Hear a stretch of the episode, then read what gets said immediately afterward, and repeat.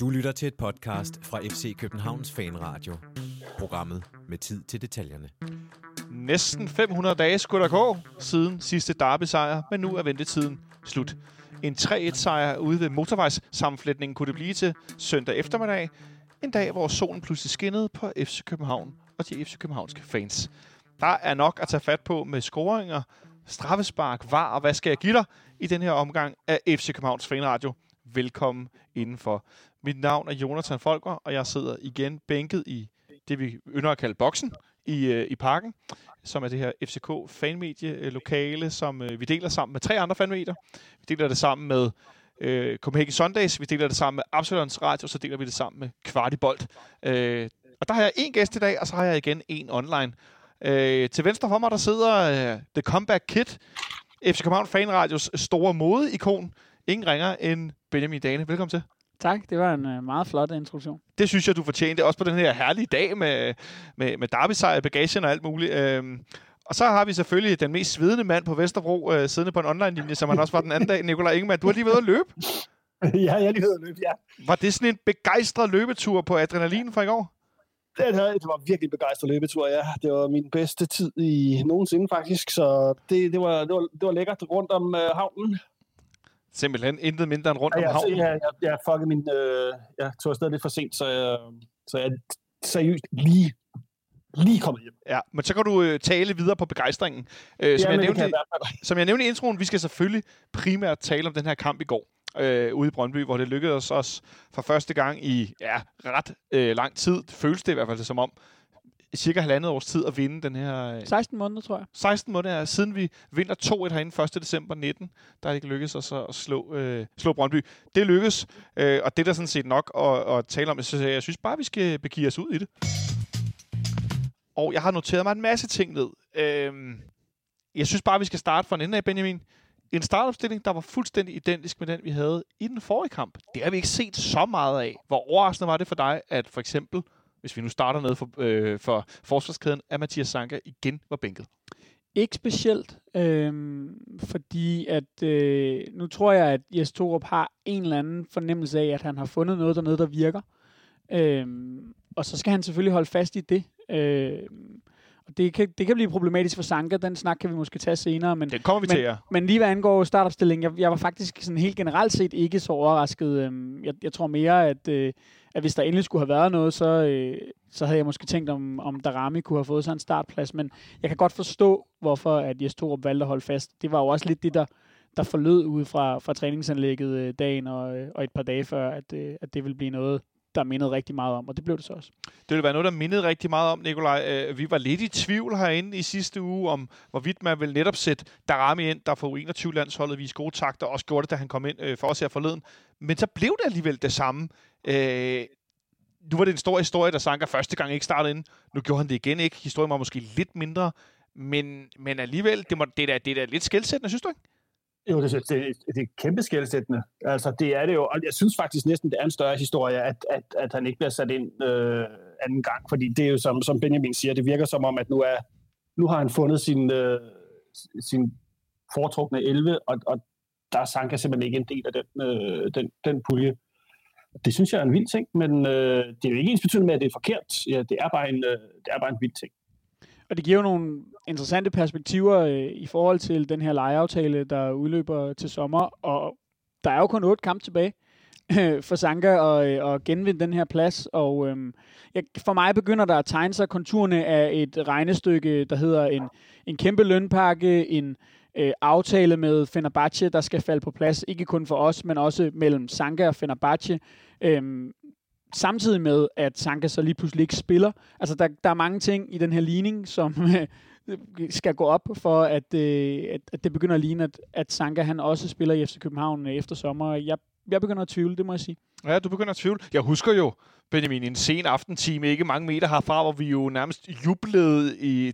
Havde det været slutningen på en fodboldkamp, hvor vi dansede rundt i sådan en stor gruppekram. Det gjorde vi ikke, men vi hældte rødvin op og alt muligt sent om aftenen, fordi at nu var Sanka kommet tilbage til København, og han sad på en kort video i landsholdslejren og filmede sig selv, og han var lykkelig, og han så meget glad ud. Det gør nok fald med noget. Ja, og det gør også... Jeg synes, det gør ondt at sidde her i dag og konstatere, at han bare indtil videre ikke har været den forstærkning, klare forstærkning, som vi alle sammen havde håbet på. Ja. Hvad forklaringen så er på det synes jeg er svært. Jeg tror, der er mange faktorer i spil, men i hvert fald kan man helt nøgter konstatere, han er ikke blevet den leder og stabiliserende faktor i midterforsvaret, som alle havde håbet, tror jeg, og forventet, at han ville blive, da han blev præsenteret 12:05 i slutningen af transfervinduet. Nej, jeg hørte det for ikke så længe siden i forbindelse med Fanradioens udsendelse nummer 100. Jeg sad og klikkede igennem nogle, hvad jeg sådan lige kunne komme på højdepunkter, og der får jeg også selv meget, meget eksalteret udråbt det som en game changer, og det tror jeg også, du går med på, Benjamin.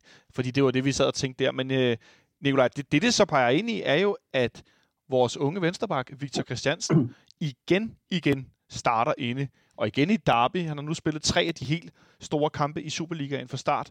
2 mod Brøndby, 1 fra FC Midtjylland. Det er vel også noget af et signal? Det er et kæmpe signal, men det er jo ikke, om man skal, altså, det er jo simpelthen bare fordi, at han er jo sindssygt god. Altså, det er jo også det, man ligesom må tage. Han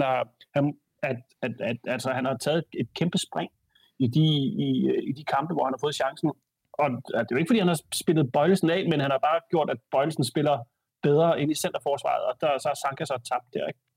Ja, der er Sanka. Det er sådan en lille dominoeffekt, der sker, men altså, man bliver jo simpelthen nødt til at tage hatten af for en spiller, vi knap nok kendt for et halvt år siden, ikke? Ja.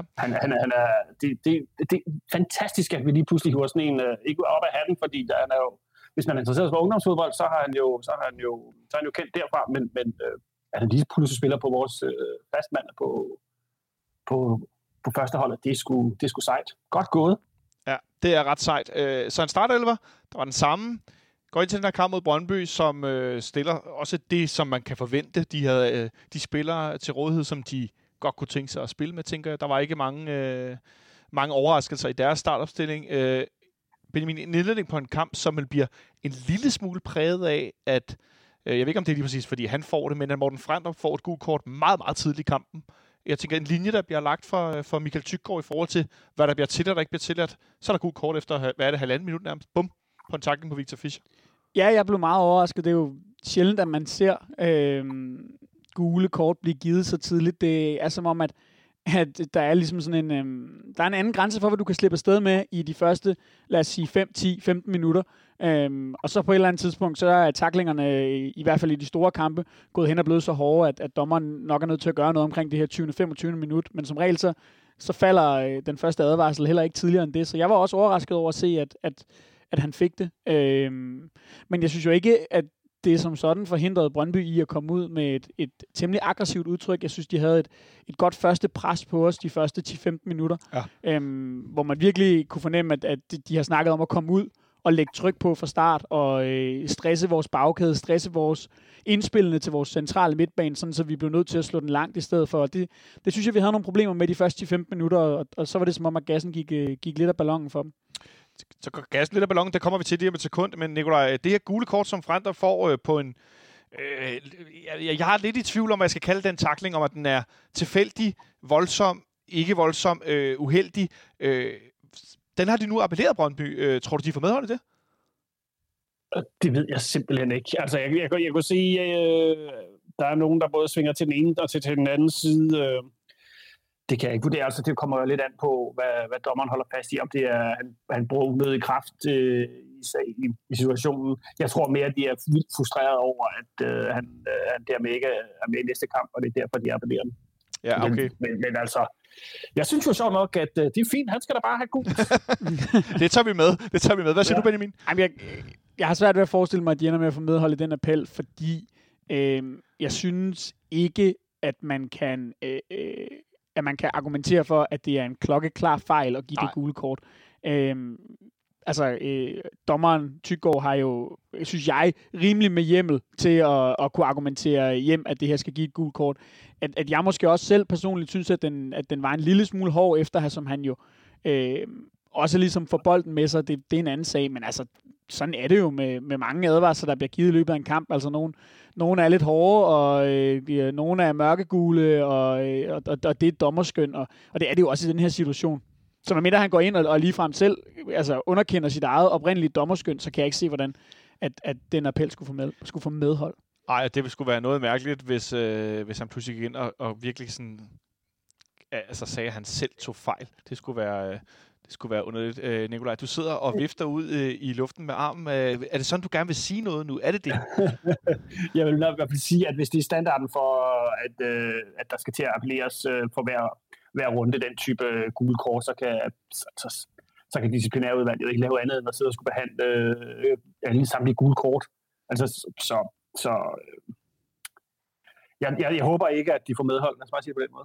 Ej, det ville også overraske mig rimelig meget, hvis de fik medhold. Det må jeg sige. Fordi hvis det havde været sådan helt, han ikke rammer ham, eller han spiller bolden, eller noget, som er sådan netop clear and obvious, hvis vi skal gå lidt ned den sti, så kan jeg forstå det. Men det virker mere som en vigtig spiller. Det virker også som om, at pulsen var lidt oppe i slutminutterne blandt sportsdirektøren derude i de sidste minutter af kampen og efter kampen. Men det kan vi måske snakke om senere. Ja, det skal vi nok komme ind på. Jeg synes hellere, Benjamin, vi skal gå lidt videre, fordi du er lidt inde på, at gassen går lidt af ballon for Brøndby, efter de startede ud med et meget aggressivt pres. Men hvad synes du så, der kommer til udtryk efterfølgende? Jeg synes, vi får sat spillet lidt bedre.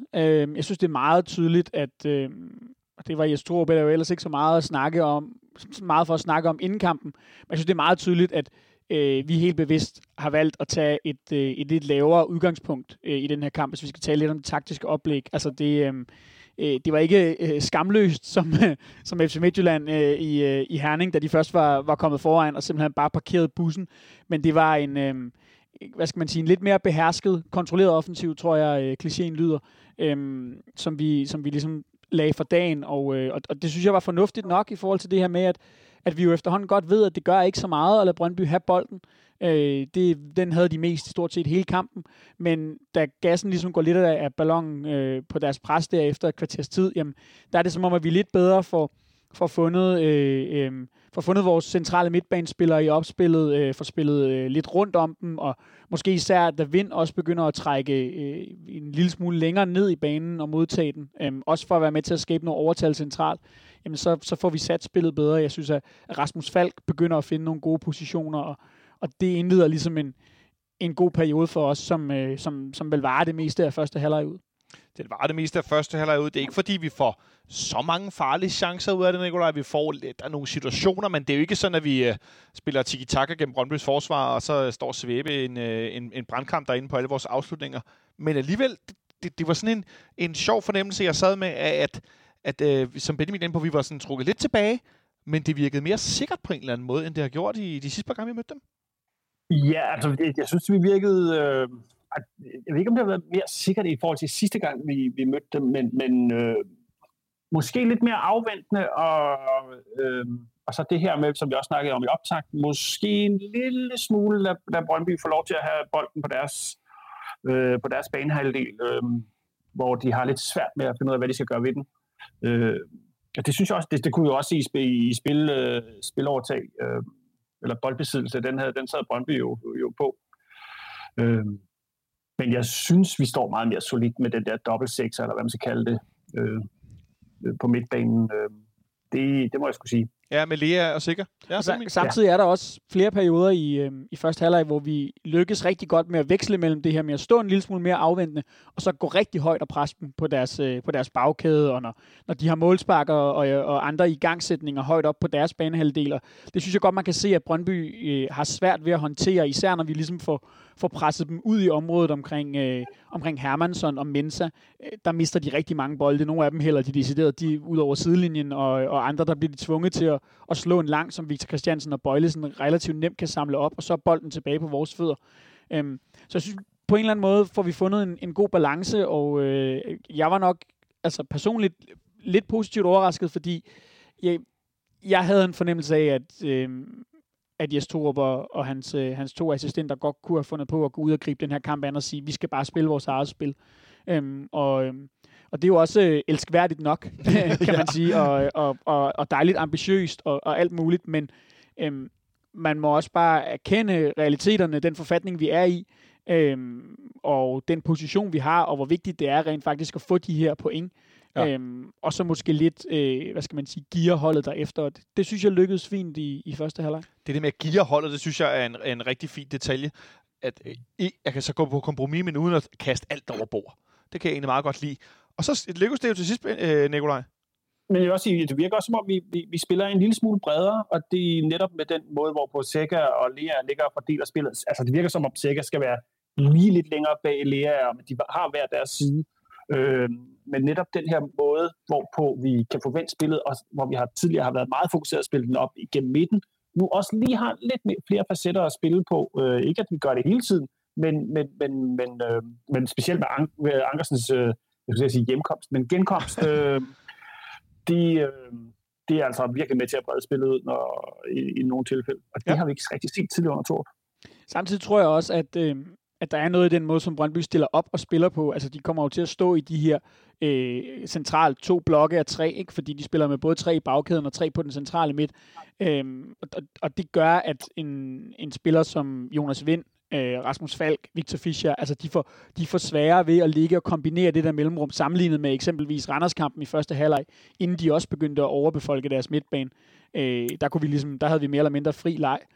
Og så er det bare hos Brøndby, i det system, de spiller, der er det bare på kanterne, at pladsen findes, fordi du kan komme ned bag de her backs, og så ligesom, angribe feltet derfra. Man kan nemlig komme ned bagved, og man kan også komme igennem, når... Altså nærmest Michael Laudrupsk, selvom det måske for nogle af jer lidt blasfemisk at nævne ham, men det mindede mig af Michael Laudrup at se Jonas Vind ligge sådan et lop ind over Andreas Marksø, der måtte halse efter Rasmus Falk og sådan halvt gribe fast. Nej, ikke Rasmus Falk. Jo, Rasmus Falk. Fischer, ja. Og så kommer Falk igennem. Han laver kæmpe straffespark. Er vi enige om, der er straffe, eller hvad? Ja, jeg ved ikke, om de er straffe eller nej, men det ligner i hvert fald, at han... Er der en forseelse? Er der en forseelse, ikke? Det var i hvert fald blevet kigget på VAR, hvis der ikke havde været mål, ikke? Ja, det tænker jeg. Og så en temmelig solid redning af Schwäbe på Falks afslutning, flade afslutning. Sønden ikke går mellem benene på ham. Ja, og det er altså... Jeg synes også godt, man kan tillade sig at sige, at Rasmus Falk skal simpelthen afvikle den afslutning bedre, fordi det er meget tydeligt, tror jeg, hvis han skulle gøre det igen og nåede at kigge en lille smule bedre op, så er det meget tydeligt at se, hvor pladsen er, fordi der er jo... Altså, der er kæmpe rum mellem Schwäbes ben, som han bare kan lægge den ind, og så er han så uheldig at ramme hans højre fod i stedet for. Ja, men så får den kære Victor Kristiansen, som vi talte om før, Nicolai, så får han lavet en assist. Det gør han godt nok. Selvom han Viasats kommentator mener, at det er rent tilfældigt, så den aflevering, der ligger fra ham, jeg tror nærmest den går igennem benene på... Jeg kan ikke huske, hvem det er, der står derude. Man laver tunnel på ham, og så direkte ind i en meget langstrækt fod fra Camille Wilczek. Som så skubber bolden ind til feed 1-0, og meget afdæmpet kommentering. En Mensa, han skyder, kan jeg lige se her. Ja. Så Camille Mensa endnu en gang i centrum af den der kamp i går. Og så er vi pludselig foran 1-0 efter den første halvleg, som har været en af de dårligere, vi har spillet mod Brøndby i et stykke tid, i forhold til, når vi har spillet de sidste par kampe, Benjamin, hvor vi har været gode i spillet, men ikke fået scoret. Altså mål, men og givet chancer væk. Ja, og generelt var det jo bare en... på mange parametre var det en ret dårlig kamp. Der var et hav af tekniske fejl fra begge hold, når de havde bolden på fødderne. Der var mange fejlafleveringer. Det var ligesom om, det taktiske låste kampen en lille smule, og derfor blev der heller ikke ret mange chancer, heller ikke i vores, i anførselstegn, gode periode, hvor vi er bedre taktisk, end vi er teknisk. Men det er altså nok, kan man sige, når der står en angriber derinde, som er så tilpas effektiv, som Wilczek jo er. Ja, det må man sige. Så kan vi uden problemer for mit vedkommende mene en masse om hans fortid, som jeg også synes er yderst tvivlsom i forhold til, at han er starter for FC København. Men som det ser ud lige nu, så er han jo med Jonas Vinds, jeg vil sige mere og mere sådan tilbagetrukne for den her rene angriberposition. Hans spillestil lige nu i hvert fald, så er han jo den eneste, der kan udfylde den position. Vi har ikke nogen andre, vi kan sætte dig ind. Nej, jeg har det lidt ambivalent med, med den rolle, som Jonas Vind indtager lige nu, fordi han er jo sindssygt dygtig nede i det her mellemrum, og han kan jo suge bolden til sig og vende på folk og lægge den af og sende folk i dybden, som ingen anden spiller kan i Superligaen, men det er også lidt ærgerligt, synes jeg, at konstatere, at en spiller som ham, altså når man har set, hans evner inde i boksen tidligere, at se ham ikke komme frem til en eneste afslutning i et derby som i går, men det er jo nok noget, der følger med rollen, og måske især når Wilczek ligger derinde, og ligesom i meget høj grad er ham, der fylder på i boksen, jamen, så bliver Jonas Vinds arbejde lidt noget andet, men jeg tror samtidig også, det passer ham rigtig fint, at at der er en decideret boksangriber. Jeg kunne måske bare godt tænke mig, at man fandt en løsning, hvor, hvad skal man sige, at det ikke ender med, og sådan siger jeg heller ikke nødvendigvis, det bliver, men at det ikke ender med at blive op til Wilczek alene og lave angribermålene. Jeg synes, han kommer meget langt væk, og det er både godt og skidt. Ja, det er både godt og skidt, og jeg må indrømme, jeg bliver også lidt nervøs ved, jeg får lyst til at sige, hvor få spillere det bliver lagt an på, når man spiller på den måde, at der er ikke så mange om at score målet lige pludselig, hvis så mange kommer væk fra målet. Det kan gøre mig nervøs for, om vi så får nok spillere de positioner, hvor de kommer til chancer, der er store nok. Men i hvert fald den første halvleg, Nicolai, der slutter rigtig godt. Hvad for en fornemmelse gik du til? Ja, gik til pause. Du sad formodentlig hjemme på sofaen. Men hvad for en fornemmelse havde du i pausen? Jeg havde en forholdsvis god fornemmelse, mest fordi, at Brøndby jo stort set, de havde haft en afslutning i første halvleg på mål, og jeg synes, vi var gode til at kontrollere den defensive del af kampen. Og så må jeg også sige, at altså, der var jo et hav af fejlafleveringer konstant fra begge hold, og jeg synes sgu ikke, at Brøndby var så farlige, når de havde bolden. Det var meget sådan tilfældigheder, og ja, der synes jeg sgu mere, at vi var, hvad skal man sige, vi var knap så tilfældige i vores spil, men vi var bare, altså der var sgu fandme mange adresseløse afleveringer. Det var der for begge hold, Benjamin. Det var rent teknisk en kamp på et relativt lavt niveau i store del af kampen. Ja, det var ikke specielt kønt, men jeg, ligesom Nicolai, sad jeg også med en fornemmelse af, bortset fra sådan en lille sådan halvhektisk afslutning, så sad jeg også med en fornemmelse af, at vi var det hold, der ligesom havde grebet kampen bedst an. Jeg fokuserer meget på det taktiske, fordi der synes jeg helt klart, at vi havde overhånden. Altså, jeg synes, at Brøndby havde svært ved at i første halvleg at finde ud af, hvordan de skulle spille os i forhold til at komme frem til chancer.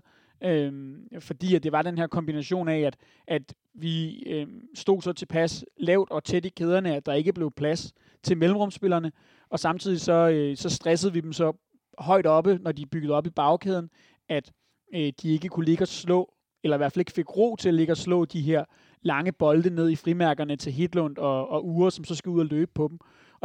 Og når de ikke kan de to ting, altså enten sætte Lindstrøm i scenen ind i mellemrummet, eller sende de her to hurtige angriber i dybden, ja, så er deres værktøjskasse altså bare begrænset. Det synes jeg godt, man kan sige, uden at fornærme dem. Og selv hvis jeg gør, så er det også okay. I dette selskab er det okay at fornærme Brøndby. Lad os bare slå det fast med 7 tommer søm. De tager Morten Frendrup ud i pausen, Nicolai, som vi talte om i indledningen, får det her meget, meget tidlige gule kort. Sætter Lasse Wien ind, i stedet for, som nogle gange har gjort ondt på os. Og der er helt sådan fan-nervøs, tænker straks, nej, nu løber han i dybden og scorer. Jeg kan huske, at han scorer i sin debut i overtiden, og jeg ved fandme ikke, hvad efterhånden. Så kommer ham der derby-killeren ind, tænker jeg sådan lidt. Men jeg synes ikke, det fik den store effekt til at starte med. Men til gengæld, så har vi jo joket lidt med det her. Vi har en god og en dårlig halvleg i mange af vores kampe. Og det skal jeg love for, at anden halvleg i lang tid også, Nicolai, lignede skulle være den dårlige. Ja, altså vi havde godt nok svært ved at få fat i bolden, altså, og så bibeholde bolden, eller skabe et pres, eller skabe noget. Vi stod ret godt forsvarsmæssigt, men vi kunne næsten ikke komme frem på banen, og der var, jeg ved ikke, hvor mange fejlafleveringer der ikke var, altså det begyndte at gribe om sig, og så var det også sådan, at man begyndte at tænke, at det synes om, der var nogen, der var ved at løbe tør for kræfter omkring det 60. minut. Ja. Og der begyndte jeg altså at sidde og sige, nu skal vi altså have Fischer ud og Daramy ind, og vi skal måske også til at sige have Stage ind. Ja. Og de to udskiftninger, vi også så i kampen mod Randers, som bragte ny energi ind på holdet. Men de har fået en eller anden idé om, at der skal ventes lige lovligt længe ude på den bænk om med at skifte spillere ud. Og det skulle jeg være lidt træt af. Vi ser nemlig det, Nicolai er inde på, Benjamin. De får sagt, vist i tv, at Victor Fischer er den spiller, der har løbet klart længst på banen, omkring 60-65 minutter. Han har løbet næsten 1,5 kilometer længere, end den, der har løbet næstmest. Hvilket overraskede mig en del, med, altså virkelig stærkt. Men han så jo også, som Nicolai er inde på, han så helt flad ud. Han kom ikke ned i det her pres, som den her fløjspiller, om du vil. Og det skabte jo en del plads for Brøndby. Ja, men jeg synes også, altså den oplevelse, som Nicolai havde hjemme foran sit tv, det havde jeg også foran det tv, hvor jeg så kampen med nogle venner, og altså vi kommer jo egentlig okay ud, synes jeg. Jeg synes, at frem til minut 55, der er vi fint med i kampen. Men derfra, der går vores pres bare i stykker, fordi at vi ikke længere har energien hos eksempelvis Fischer, men jeg synes i lige så høj grad også hos Lea, som også er en spiller, der går relativt tidligt tør for luft, lader det til i hvert fald lige for tiden. Wilczek, som jo ikke har spillet ret meget efter en 3 ugers pause, og dermed også mangler lidt luft. Altså, der er nogle ting i presset, som bare ikke fungerer længere, og så lige pludselig, så er der ikke den her stress på Brøndbys bagkæde, og så kan de jo bare begynde at trykke spillet fremad.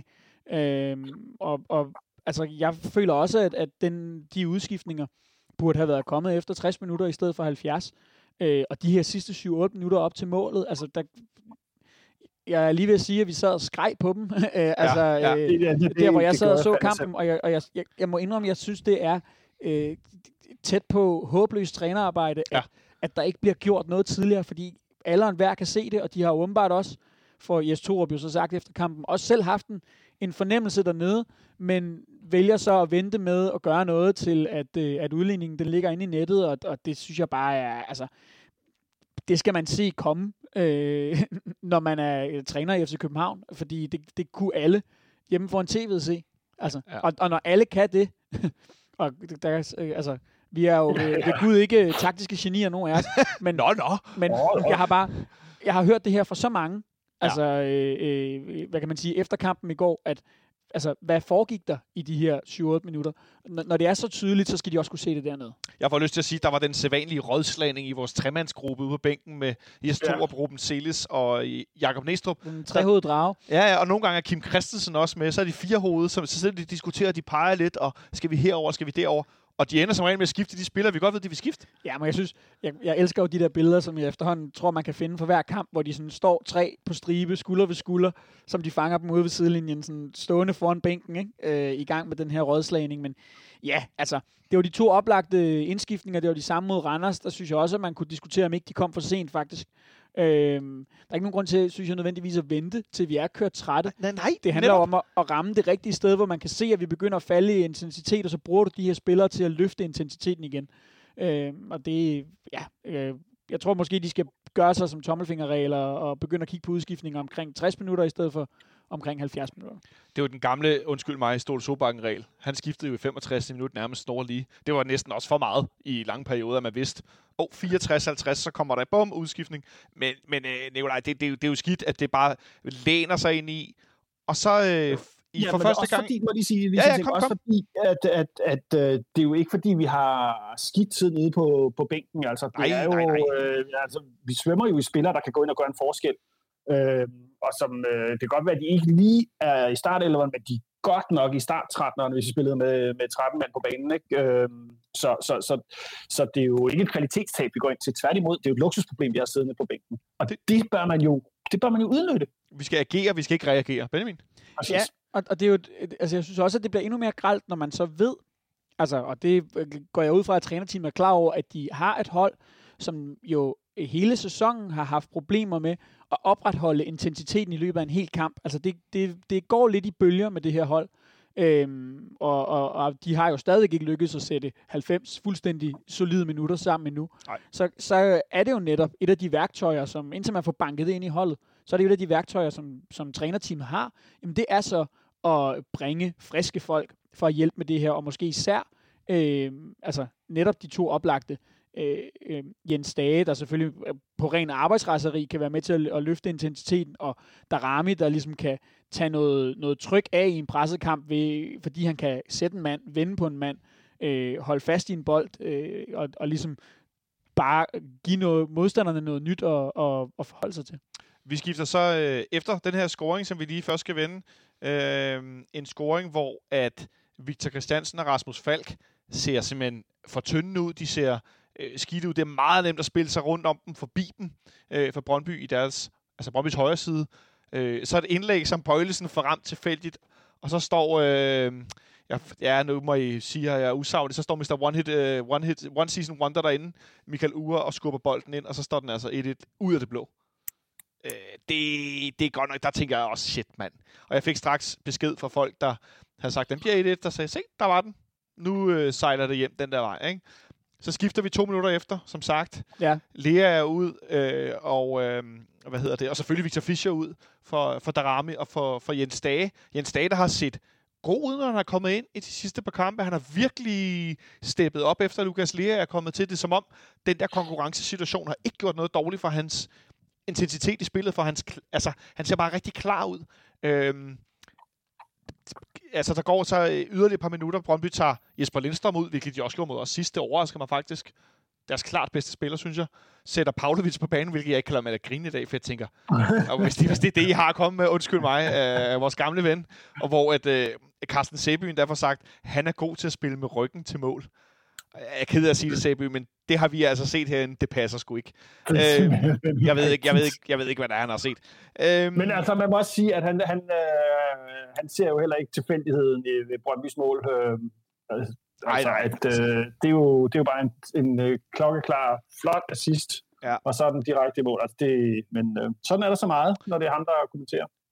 I den efterfølgende periode, hvor vi skiftede ud, Benjamin, har vi lidt overtag. Det mister vi igen til Brøndby, inden vi så 5 minutter før tid laver yderligere udskiftninger. Det er ikke, fordi Brøndby kommer frem til en masse chancer. De har bare mest spillet ned mod os, der ser lidt trætte ud.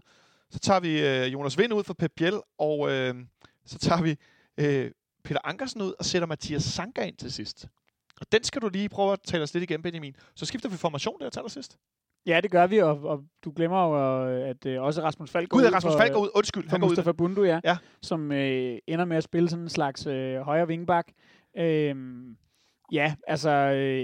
Jeg nåede faktisk ikke. Jeg synes, den afslutning var så hektisk, at jeg ikke helt nåede at orientere mig i forhold til, hvad det egentlig havde af aftryk på kampen. De der minutter frem til, at vi ender med at få et straffespark, er jo noget... Altså, det er jo... Nu snakker vi om, at det var en dårlig kamp, men det var måske her, hvor kampen var allerdårligst. Fordi Brøndby sætter jo heller ikke noget sammen, der er værd at nævne. Og, man sidder lidt med den her fornemmelse af, at det bliver en tilfældighed, der kommer til at afgøre den. Og jeg havde personligt en dårlig mavefornemmelse, fordi jeg synes, det virkede som om, at Brøndby havde det fysiske overskud i den her fase.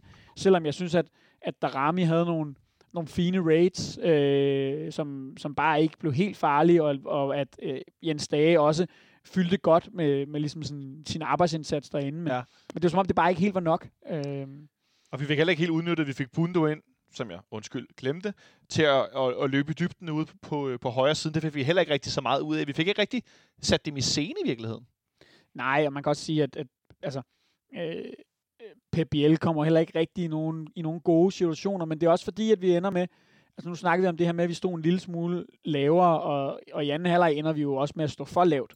Ja. Og det betyder også, at de 2-3 gange, hvor for eksempel Pep Biel får bolden, der er meget langt, og mange spillere mellem ham og målet, og han er endda også lidt isoleret.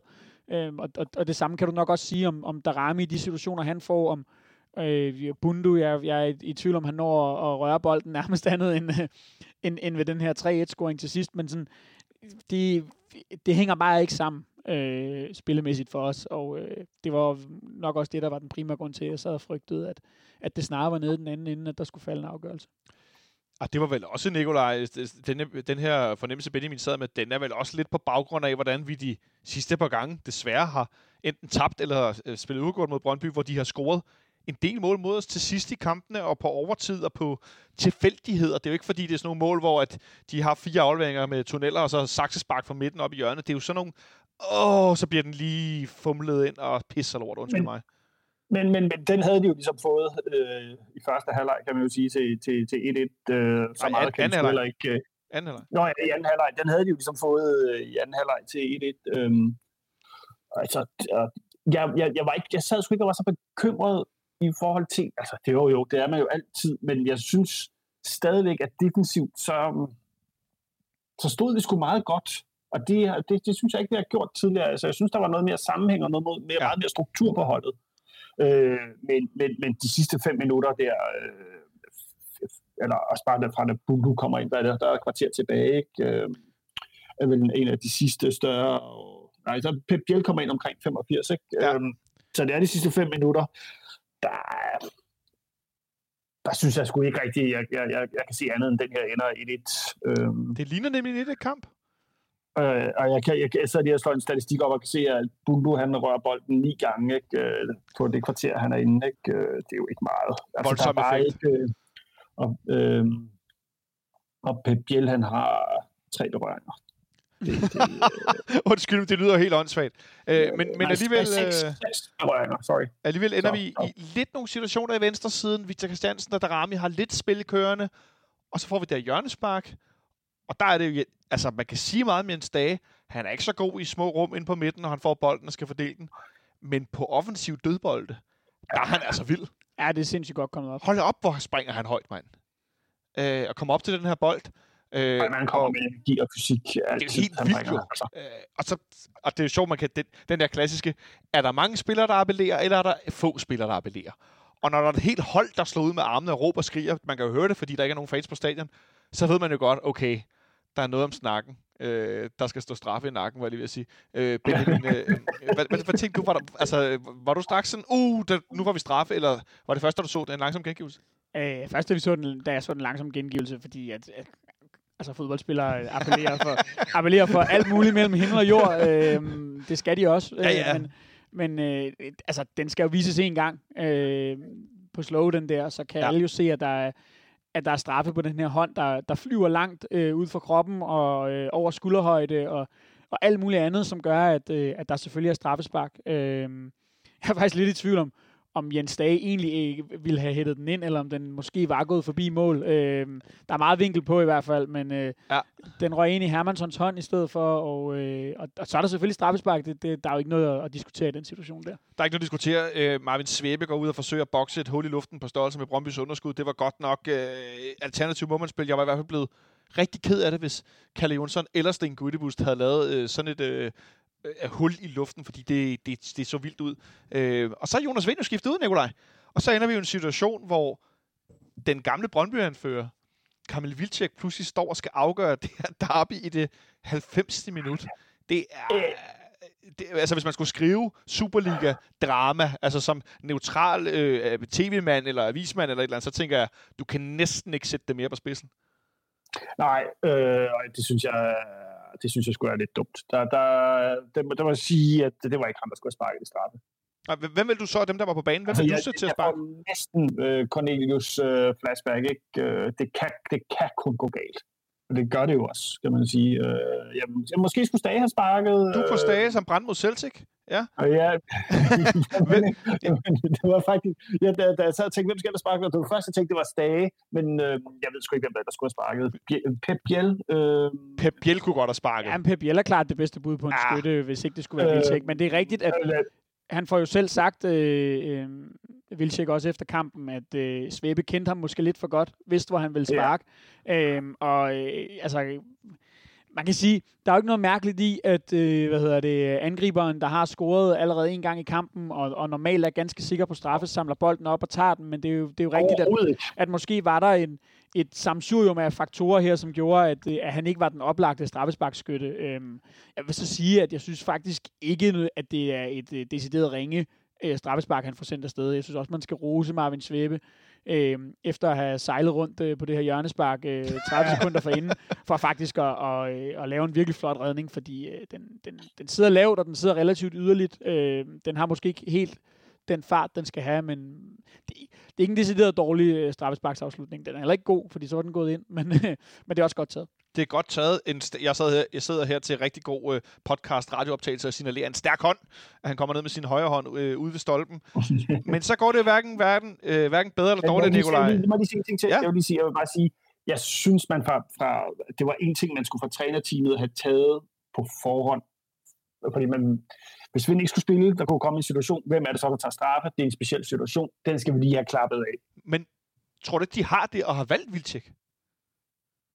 Jo. Det har de på et generelt plan, er jeg sikker på. De har nok ikke, jeg tror ikke, at de har valgt det specifikt i forhold til den her kamp. Da vi fik det her straffespark, jeg ved ikke hvorfor, at jeg havde slet ikke tænkt på Wilczek som straffesparkskytte. Jeg troede faktisk, at det ville være Pep Biel, der skulle sparke, fordi det har han gjort tidligere, og så vidt jeg ved, har han heller ikke brændt. Det har han ikke, nej. Han er faktisk relativt sikker på i de her situationer, så jeg troede, det ville blive ham. Men sådan gik det ikke. Nu endte den heldigvis mål alligevel. Ja, for jeg skulle til at sige, det bliver ikke mere heltekvadsramt, end når så den unge Mohamed Daramy stormer ind i feltet og lægger bolden ind til stor jubel. Det er ret fedt, hvis man ser FCK-TV's egne klip, hvordan man kan høre i første omgang, Schwäbe redder, stor jubel. Daramy scorer, endnu større jubel. Det synes jeg faktisk er ret fedt på det her tomme stadion, at man virkelig kan høre, okay, der var altså mål. Ja, det var fedt, og man kan jo se, hvor meget det betyder for ham, og det er jo anden kamp i træk, hvor at Daramy kommer ind og får den her 20-25 minutters tid, og virkelig er med til at sætte et aftryk, og det er positivt. Han får så ikke score mod Randers, men kommer frem til den her store chance, som med en lidt bedre afslutning kunne have været gået ind. Ja.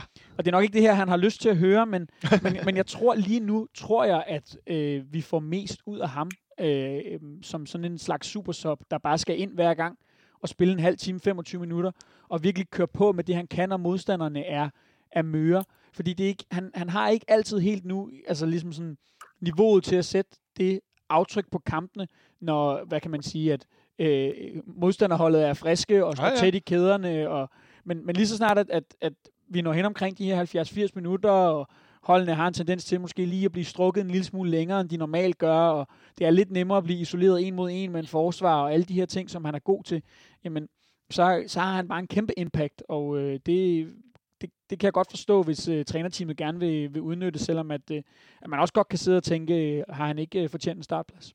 Så hvis vi kan give 60 minutter til Fischer lige nu, og så kan Mohamed Daramy komme ind og få 30 minutter for fuld power, så har vi fuld udnyttelse på de spillere, vi har til rådighed. Så bliver det sådan helt manageragtigt. Altså fodboldmanager, forstås. Men Nicolai, altså prøv lige at sætte nogle ord på, hvad det er, der sker med Jonas Vind, der scorer i overtiden nu på Brøndby Stadion, vi vinder. Mohamed Daramy scorer derude nu. Det her med de her helt unge spillere, som er...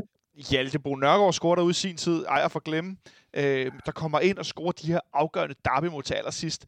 Det, altså, hvis der er noget historie, hvis der er noget fodbold, der er lavet af, så er det sådan nogle historier, og det er de her altså, perspektiver på den lange bane med de her spillere, der virkelig printer sig ind i historien. Prøv at sætte ud på, hvad det betyder. Altså, jamen, det er jo fantastisk. Altså, også fordi, vi ved jo, altså, det er jo noget, de har drømt om, ikke? Siden de, altså, hvad var det, Victor Kristiansen måtte sige, at han måtte lige rette, at det, han har spillet i KB, siden han var 4 år, altså. Ikke siden han var 14, præcis. Altså, det er jo sådan noget, Daramy, som jeg også bare har, altså, det er jo, og for ikke at tale om Jonas Vind, det er jo næsten, de har været der, siden de har været babyer, ikke? Har de gået og kigget over på de voksne spillere, og drømt om at være den, der afgjorde et derby. Altså, det bliver jo ikke større som sådan en børnedrøm, ikke? Så kan det selvfølgelig være at afgøre CL senere, men altså, det er jo sådan inden for det der, man ligesom kan række ud efter og faktisk kan gribe, så er det fandme smukt. Det er ret smukt. Man kan se i hvert fald de første 3 afsnit, som er ude indtil videre, af den meget, meget fine Mohamed Daramy, kan vi kalde det, dokumentar om hans rejse, bevægelse hen mod at blive dansk statsborger og få debut på U19-landsholdet, U21-landsholdet osv. Der fortæller hans meget, meget... Nu har jeg ikke mødt hende, hun virker meget sød, hans mor.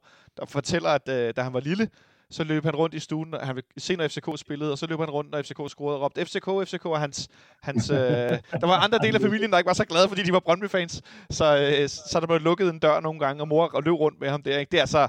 Ja, selvfølgelig. Jeg tænker de fleste, jeg har set det, men se de der afsnit, hvis I ikke har gjort det. Jeg synes simpelthen, det er så fint og rørende at se den her meget, meget søde mor, der virkelig fortæller om den her dreng, der er en meget tidlig alder, har taget kæmpe ansvar for 3-4 yngre søskende osv. Det er ret seværdigt. Nu fik han scoret et derby i det 90. minut på udebane, Benjamin. Jeg kan godt afsløre. Jeg ved ikke, var du nede og sidde på gulvet, eller på kanten af sofaen, eller stå op, eller ved det her strammespark? Jeg tror nærmest, jeg sådan mere eller mindre lå på knæ foran tv-skærmen og bad til de højere magter, eller hvad det nu var. Jeg var i hvert fald jeg var meget nervøs, men ja, det var jo fedt, og det var forløsende, og så var han måske lidt for tidlig feltet sammen med nogle Brøndby-spillere. Og, altså, hul i det for mit vedkommende. Ja, hul i det. Det kan vi meget, meget lige kort vende, Nicolai, fordi du var så god at se nogle højdepunkter fra FC Midtjylland AGF.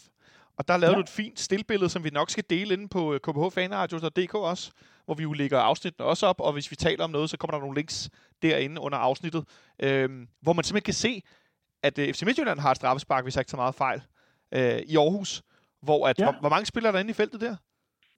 Der er i hvert fald, med billeder i hvert fald, altså med Sæby-øjne er han vel 4-5 meter inde i feltet, men jeg tror i virkeligheden er han nok omkring 1 meter til halvanden inde i feltet. Ja.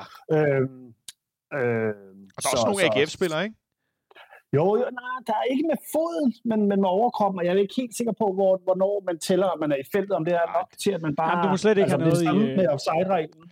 Det er, hvis overkroppen er over linjen, så tæller det. Ja. Og så ligesom offside, så er der en del AGF-spillere, der også... Så der skulle have været omspark ifølge lovbogens ord. Og det er jo det, der er lidt interessant, fordi... En ting er, når det så sker i Aarhus, og Midtjylland vinder med 3 mål, det er lidt ligegyldigt, kan du sige, det er ikke det, der afgør det, men det sker i 90. minut i derby, så bliver det pludselig noget, som man går rigtig meget op i. Ja, selvfølgelig, skulle jeg næsten til at sige, skal man følge regelbogen, og det skal man jo, så er det jo også problematisk, at der er spillere, der løber for tidligt. Jeg tror, man kan finde rigtig mange situationer, hvor det sker. Det kan være, det er noget, der kommer fokus på, ligesom at der i en periode har været fokus på, at keeperne ikke måtte gå for tidligt. Så efter VAR ligesom er kommet ind, så er det blevet indskærpet rigtig meget. Måske er det her ligesom det næste, der så kommer til at ske. Det man jo bare kan sige, det er, at det, der jo burde være blevet dømt, det var omspark, fordi at der er spillere fra begge hold, i feltet. Er det kun Daramy, jamen så skal der jo så dømmes frispark til Brøndby, men i og med, at de begge ligesom har repræsentanter i feltet, jamen så, inden der er sparket, så er det så et omspark, og så vil Wilczek eller en anden jo så have skulle gå til bolden igen. Jeg kan godt forstå, at man ude i Brøndby kan være utilfredse med, at der ikke bliver produceret tv-billeder, som fuldstændig entydigt kan vise hele feltet, og hvor mange spillere, der er kommet for langt ind.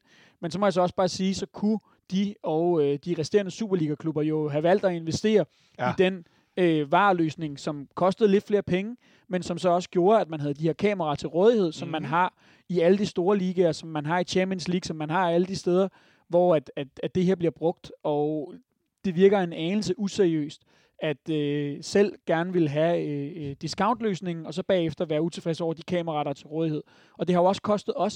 Det har jo kostet Victor Nielsen i Lyngby, at man ikke havde en kameravinkel, så vidt jeg forstår, hvor man fuldstændig entydigt kunne vise, at han ikke var offside. Jamen så lod man den her annullering stå. Man har haft måske for dårlige kameravinkler til at kunne sætte stregerne ordentligt, da han blev snydt mod FC Nordsjælland. Altså... Jeg forstår ikke, når man poster et stort millionbeløb i den her teknologi, og ligesom gør det kollektivt som 12-14 Superliga-klubber, eller hvor mange der nu har brugt penge på det, jamen hvorfor så ikke gøre det ordentligt? Ja. Så havde Carsten V. Jensen ikke behøvet at stå og rase og kræve taletid, i onside og alt muligt. Altså, nu er det jo svært at vide, hvad Brøndby isoleret set har talt for i forbindelse med den her VAR-implementering. Men det er jo bare ris til egen røv for klubberne, at dommerne ikke har de vinkler til rådighed, de skal have for at kunne dømme. Så kan man altid stå og skyde på kameramanden, og han zoomer for meget ind på skytten og sådan, men altså, man kunne også bare have et tilstrækkeligt antal kameraer. Det lyder lidt som, når det offentlige skal købe IT-projekter. Man vælger discountløsninger, så bliver man bagefter sur over, at det ikke er godt nok. Hvis man skal koste endnu flere penge i en... så skal man have redde løsning bagefter, ikke? Ja. Men det, jeg vil sige, det er... Altså, det bliver også lidt, hvis VAR skal ind og bedømme, om en spiller er 4 cm inde i feltet, eller 3 cm inde i feltet, eller... Hvad der, jeg synes begge mål, både det i Aarhus og det i ude på Hjalte Park skal stå, selvfølgelig. Altså, vi kan også komme ned i nogle detaljer, også fordi, men vi ved selvfølgelig ikke, hvor langt, altså ifølge TV3, eller i hvert fald kommentatoren på TV3, så var han jo 3-4 meter inde i feltet, hvilket jo så siger, at han var her derhen, hvor dommeren stod. Det synes jeg nu ikke, det var præg af, men så vi ved ikke, var han en halv meter inde i feltet, var han en meter inde i feltet, var han bare virkelig, virkelig hurtig, fordi de rigtige billeder, ikke? Altså, Det bliver sgu også lidt noget... Hvis VAR ikke skal slå det her ihjel, fodbold ihjel, så bliver det sgu noget flueknæpperi, hvis vi er dernede. Det bliver noget flueknæpperi, Benjamin. Inden du lige kommenterer på det, hvis det havde været den anden vej, havde du så reageret på samme måde? Jamen, så har jeg da været rasende. Altså, jamen, ingen tvivl om det. Altså, jeg synes, den er klar. Altså, det skulle have været et omspark. Ja. Det synes jeg ikke, der er så meget at rafle om. Men jeg kan godt forstå, at man ude i varevognen med de kameravinkler, man har til rådighed, ikke tør sige, den her, den er clear and obvious. Og det er det parameter, de skal følge. Og det er reglerne. Det er sådan, de er jo. Og det der billede, hvor man kan se, at hvor man kun kan se Daramis arm eller lidt af hans skulder eller sådan, det er bare ikke. Altså problemet er, at det er bare ikke nok. Altså det må ikke være nok. Hvis ikke det her billede, der er til rådighed op i Lyngby af Victor Nielsen, fordi at der var lidt vinkel på, alle kan se, at han ikke er offside. Hvis ikke det er nok, jamen så er det her billede heller ikke nok. Altså man skal kunne se det tydeligt for at omstøde dommerens kendelse. Altså sværere er den ikke. Og derfor kan jeg godt forstå, at de gør, som de gør. Men selvfølgelig er det en fejl. Det er en fejl. Jeg var også meget hurtig ud til at skrive på min Twitter-profil, at jeg synes klart, altså det skulle ikke til. Der skal være omspark. Altså det var noget ærgerligt noget. Men okay, det er 2-1 straf i overtiden. Jeg siger igen, jeg er simpelthen ikke sikker, for jeg har ikke set noget, der endegyldigt bevidner, altså siger til mig om, hvor langt han er inde i det felt, eller hvordan hans løb er, eller noget som helst. Jeg kan godt se, at han er inde i feltet, ingen tvivl om det. Men altså, er vi der? Er det 50 centimeter, eller er det en meter, eller er det... Det minder mig om, Nicolai, det minder om det her mål, som Brøndby fik godkendt, mener jeg det var, hvor det viser, at de havde været helt nede at måle, for at også fortælle om VAR, og så var Mikael Uhre, han var 27 centimeter onside eller offside, eller hvordan pokker var det, der var. Han var 27 centimeter offside, og det var så åbenbart, det må man godt være. Ja, og det er jo bare sådan lidt, det er jo noget fis, fordi... Så må du være, hvis du er 28, er det så for meget? Ja. 30? Hvor er grænsen? Og det er jo det der problem, der var noget var. Altså, det er det jo. Og det er derfor, vi skal passe på med, at vi ikke går ned i de her flueknipperi, og når der slet ikke er noget, der klart og tydeligt kan vise noget som helst. Ja. Og der, jeg synes også, at nu står vi for at vende tilbage til det Aarhus, som vi lægger op på. Ikke? Jo, med bilen i feltet. Altså, hvis vi følger dommerreglerne, ja. Så skal der jo fløjtes. Ja. Med fodboldloven, så skal der jo fløjtes omspark. Jeg vil hellere sige... Jeg vil hellere tale om noget, der var rigtig clear and obvious. Og det var Jens Dages husmandsfinte til sidst i kampen. Ja, spark bolden den ene vej, løb den anden vej, og Anthony Jung ligger på banen. Det var altså en halv tysk pølseret. Der var noget motorvejsvurst, der lige kørte rundt der på græstæppet. Ned til baglinjen, og Benjamin, jeg har set det 4 gange i dag. Josep Radosevic står ind i midten. Han skal dække 2-3 FCK-spillere. Han står og kigger ud på bolden. Camille Wilczek står bag ved ham, så løber han forbi ham, stopper lige foran ham, som om det var sådan en eller anden opdækningsleje i håndbold, eller hvad ved jeg. Så spiller han en stabbold ned til ham, så scorer han. Jamen det ser helt mærkeligt ud. Jeg fik déjà vu, fordi jeg synes, at det ligner utrolig meget den assist, som Robert Skov laver til Jonas Vind på det her berømte mål, hvor han tyser på hele sydsiden, efter at have scoret også, jo mere eller mindre i overtiden. Altså det er den her husmandsfinte, og så simpelthen bare få den svinget ind, og så står der en angriber, som first-timer den ind i mål. Og det var dejligt at få sat trumf på, fordi det var jo nogle lidt hektiske slutminutter, og man sad lidt og tænkte, okay, skulle de bare have løbet op til hjørneflaget, og det var jo sådan set også det, der blev råbt ud fra bænken. Ja, det kunne man høre. corner, først til Bundu, og så til Stage. Men når den så ender ind i målet til 3-1, jamen, så er det jo fint, at man går efter det. Og det var rart at få det lukket inden slutfløjt, så man ligesom kunne, i hvert fald for mit vedkommende, sænke skuldrene en lille smule og en lettet ud og bare være glad. Jeg kan godt afsløre, at der var jeg så den derhjemme. Der var vi 2 mand højt og hoppede rundt i stuen til sidst, fordi en ting var forløsning i at få scoret det her 3. mål, så sejren var sikker.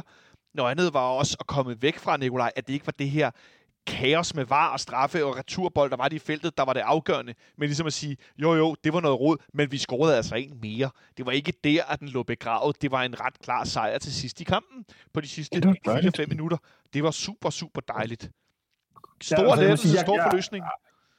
Jeg vil sige, jeg jublede så meget, og nærmest slog styrtnæve ind i min egen hånd, så meget. Jeg har et kæmpe stort blåt mærke i dag i min hånd. Så ja. Det var noget af en forløsning. Det er jo det nærmeste, man kan komme på, at juble 3-4 rækker frem på tribunen, som jeg ved, folk har det med at gøre, når vi scorer Darby. Det var det, der var sket. Det ved vi var sket. Tænk, hvis vi havde været derude. Ikke? Inden vi skal kåre det, vi tidligere kaldte man of the match, som jeg nu prøver at lege med at kalde rundens profil. Rebrander lidt. Ja, vi prøver at rebrande lidt. Så synes jeg lige, vi skal lave en lille bitte pausequiz, selvom vi ikke har nogen pause. Og den lyder sådan her i dag. Det er sådan, at vi tidligere har vundet 3 over Brøndby, men sidste gang vi gjorde det, hvem var da målscorer for Brøndby. Altså sidste gang, vi vandt 3 over Brøndby, hvem var da målscorer for Brøndby? Det har Nicolai og Benjamin cirka 50 sekunder til lige at fundere over, mens jeg fortæller jer, at vi er tilbage på fredag. Der skal vi lave optag til kampen mod FC Nordsjælland herinde i parken. Et FC Nordsjælland-hold, som er ekstremt godt kørende. Camille Dean, han begyndte at ligne den her 100 millioner kroner spiller, som de taler om. Den nye Neymar fik Flemming Pedersen kaldt ham også. Men han ligner i hvert fald det her store, store talent. Og så har de en 16-årig nordmand op foran, som også bare brillerer med assist og mål. En spiller som Ståle Solbakken for eksempel forsøgte at hente til FC København, men han ville hellere til FC Nordsjælland, fordi der er kortere til førsteholdet, som han har fået fortalt journalister efterfølgende. Det og meget andet skal vi selvfølgelig tale om på fredag, men inden vi når så langt, så skal jeg lige om et par sekunder høre først Benjamin Danes bud på, hvem der var målscorer for Brøndby sidste gang, at vi vandt 3-1 over Brøndby. Det er faktisk ikke så forfærdeligt længe siden, jeg har genset de highlights, og jeg kan ikke huske hvorfor. Jeg har en idé om, at det er på en dødbold. Jeg kan huske, at vi kommer bagud. Jeg er lidt bange for, at jeg nu er i gang med at forveksle det med et andet derby, som vi taber 1-0 derude, hvor at den her spiller også scorer. Ja. Jeg tror, at det er Martin Albregsen, der scorer mod os. Du er på Martin Albregsen? Ja. Nicolai Ingemann? Jamen, det er lidt snyd, fordi jeg sad og slog det i går. Da jeg lige skulle sidde og se, hvornår det var sidst, en kamp var blevet 1-3, så det, jeg tror ikke helt, det tæller, men altså, jeg kan da godt give jer svaret. Ja, hvad er svaret? Det er Ariel Nunes. Altså, så er det jo sådan, at jeg sagde jo ikke noget, om vi spillede på hjemmebane eller på udebane. Så jeg sagde bare sidste gang, vi vinder 3-1. Ja. Sidste gang, vi vinder 3-1, det var en solskins søndag i København. Robert Skov scorer. Nikolaj Thomsen scorer. Victor Fischer scorer. Og fra Brøndby scorer en mand, de sidenhen har lejet ud til Esbjerg, Ante Ersek. Ja, det er rigtigt. Ja. Det var også en god dag. Nå, vi skal lige have, i stedet for det her, som det var en snydekvist. Det var en snydekvist, man skal bare høre efter, hvad der bliver sagt. Noget helt andet skal vi tale om.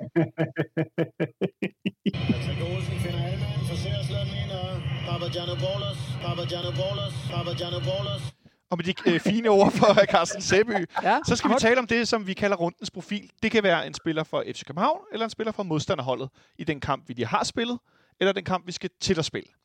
Og vi har selvfølgelig valgt, at det skulle være en FC København-spiller i den her omgang. Og vi spurgte ud på vores Twitter-profil. Jeg kan medlytter. Der er 383, der har stemt her. Jeg opdaterer den lige en gang til, for at være helt sikker på, hvor mange stemmer vi kan få med. Skal vi se en gang. 383 stemmer på, hvem at vores medfans synes skulle være kampens profil. Der var 3, man kunne stemme på, og så kunne man selvfølgelig tilføje andre. Vi har talt om nogle af dem, der er blevet skrevet om. Victor Kristiansen for eksempel. Der har vi skrevet Sanka, Wilczek og Daramy. Jeg kan afsløre, at Daramy har fået 4,7% af stemmerne. Camille Wilczek har fået 21,4%, og det vil sige, at Carla Sanka har fået 73,9% af stemmerne, som, hvad skal vi sige, rundens profil for, i hvert fald når det handler om det, der har med FC København at gøre. Hvor enig er du i det, Benjamin? Jamen, det er jeg meget enig i.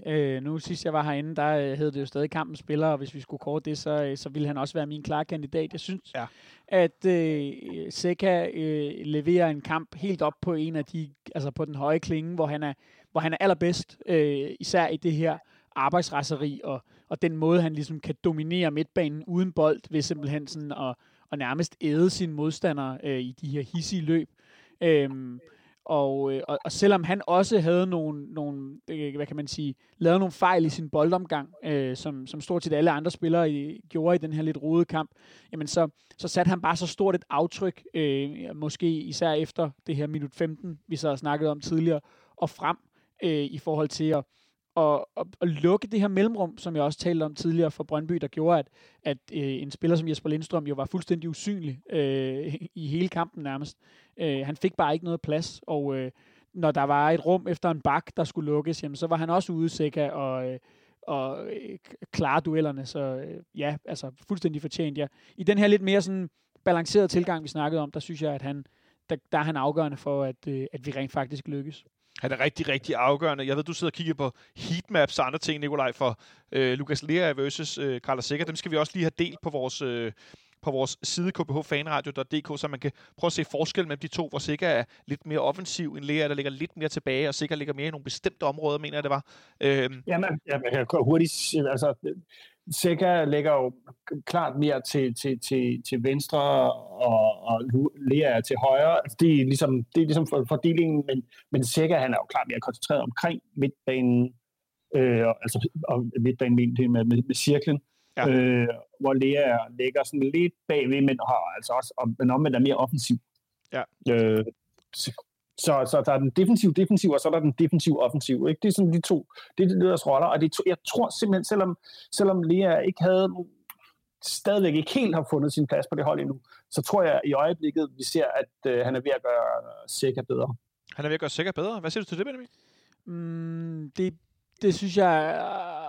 Altså, jeg vil ikke sige, at jeg er uenig med jer, men jeg synes måske, jeg har lidt svært ved at vurdere det. Altså, det jeg kan, det er, at jeg kan kigge på Leas præstation individuelt, og der synes jeg, at han er en af de spillere på holdet, som står klart svagest i billedet i går. Jeg synes, at han er med til at forstærke det her indtryk af den her dårlige boldomgang på holdet. Jeg synes, han smider den på nogle uheldige tidspunkter. Han er ved at give Brøndby en stor chance i første halvleg, da han spiller en fuldstændig håbløs bold flat op i tre Brøndby-spillere, som kan sætte den her kontra, vi ved, de er så gode i. Og for mig er det ligesom også bare med til at forstærke det her billede af en spiller, som jeg indtil videre slet ikke synes har haft den impact, som jeg havde forventet, at Lucas Lea med Ligang-erfaring, med Serie A-erfaring, med landsholdskampe, med alt muligt på CV'et, og en god alder, og en kæmpe motor, er jo det, man har hørt om ham, ville komme ind og dominere midtbanen i langt højere grad. Så har han måske lidt en lille smule under. Dels har man jo hørt lidt om, at han har haft en lille smule småskavanker. Dels så er han jo også blevet, ikke positionsmæssigt, men rollemæssigt flyttet en lille smule rundt, fordi at vi har søgt efter spillet, fordi vi har søgt efter spillet, ja. Fordi vi har søgt efter formationen, alle de her ting, men jeg havde bare personligt forventet, at han ville have så meget individuel kvalitet, og ville tage så meget af det her Serie A-tempo med til Superligaen, at han simpelthen ville være en mere dominerende figur. Jeg håber, at det kan komme, og jeg håber, at... Det er også lidt synd for Jens Dage, fordi man kan godt sidde og tænke, lige nu rent fra individuelt, der tror jeg faktisk, at Jens Dage gør det bedre end Lea, men derfor kan det godt stadigvæk være investeringen værd for Jess Thorup, at holde fast i den her midtbanekonstellation, han har nu, simpelthen for at spille Lea i gang. Og det er jo en afvejning, som Jess Thorup skal tage, og som så kan ende med at gå ud over Jens Dage. Men lige nu tror jeg faktisk, at jeg synes, at Lea er den svageste af de to. Ja. Altså, jeg vil sige, at noget af Leas udfordringer i går, det gik jo også på, at Ankersen nok ikke havde sin bedste kamp heller. Han er stadigvæk ved at spille sig tilbage, og jeg kan sådan rent statistisk, så har Ankersen altså en afleveringspræcisionspunkt på 67. Oh, wow. Hvor, altså, i den anden ende, der har du cirka på 92, og i midten har du så Lea med 82, og det er altså ikke dårligt at have 82, det er bedre end nogen på hele Brøndbys midtbane. Så det er jo ikke fordi han er en dårlig spiller, men jeg synes, som Benjamin siger, jeg forventer mere af ham. Vi forventer måske mere. Måske også forventer mere. Hvad? Jeg siger, vi forventer mere, ja. Ja, og det tror jeg, vi kommer til at se. Jeg tror, han er i gang med at finde sin rolle på holdet og finde sin positionering i et nyt system, og så jeg er ikke bekymret. Altså, jeg ser lige, at skal han fundet sit topniveau, når vi skal forhåbentlig spille europæisk. Det er der, det skal ligesom. Nu kommer det til at handle om Lea, fordi han er ikke der spiller ved siden af Sikker, men Nicolai, Benjamin gav ret gode karakteristikker, hvor godt Sikker spiller i går, og hvor afgørende han er. Hvis du skal prøve at lave en lille bitte helikopter her til sidst, inden vi lukker ned for i dag, hvor god er han på den centrale midt i et historisk perspektiv for FC København? Han er en af de største. Det må jeg skulle sige. Altså, jeg har svært ved at finde en, jeg kan sammenligne med. Altså, skulle det være Linderoth, men jeg synes sikkert er bedre end Linderoth. Virkelig, virkelig, virkelig bedre. Meget bedre end Linderoth.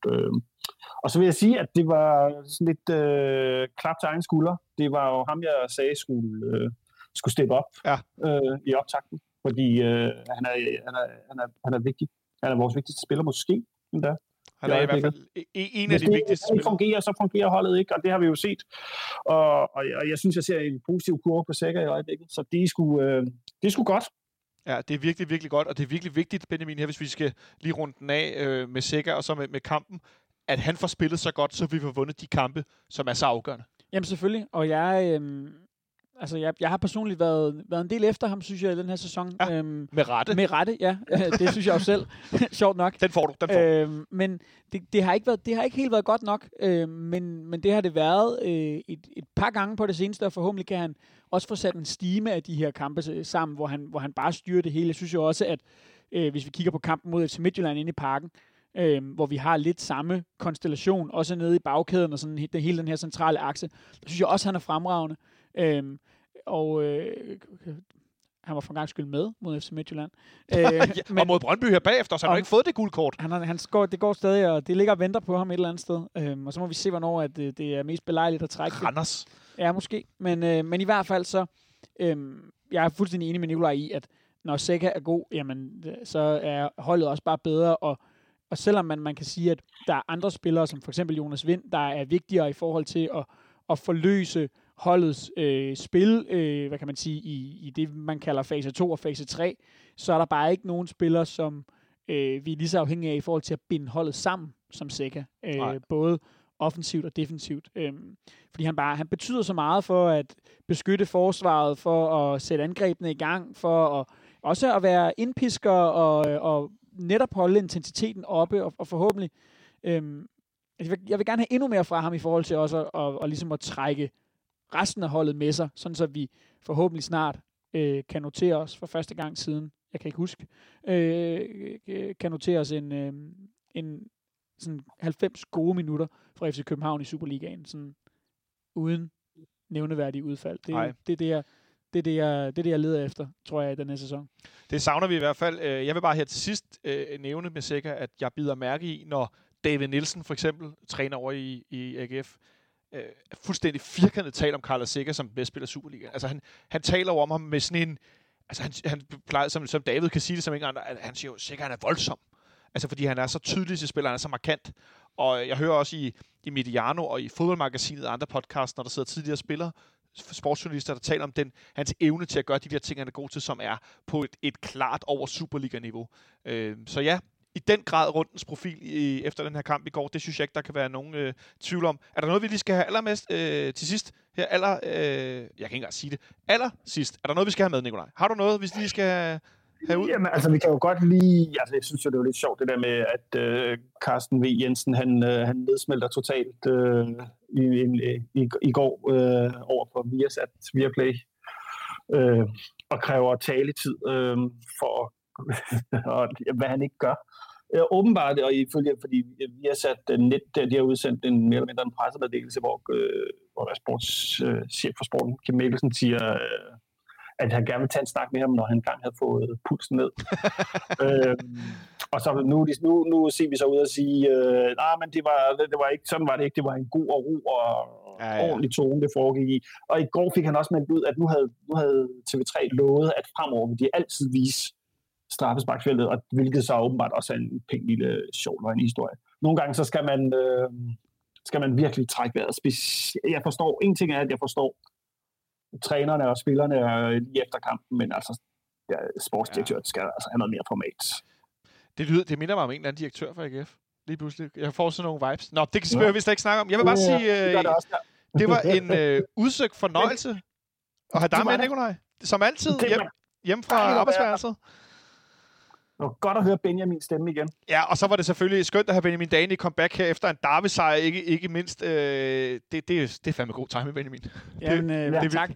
Jeg kommer i hvert fald næste gang, vi har vundet sådan en, så lad os håbe, der ikke går 16 måneder igen. Ja, lad os satse på, det bliver her senere på foråret. Og så vil jeg bare sige tak til jer, der lyttede med som altid, og så får I lige den her og går hjem på, inden at vi lukker helt ned.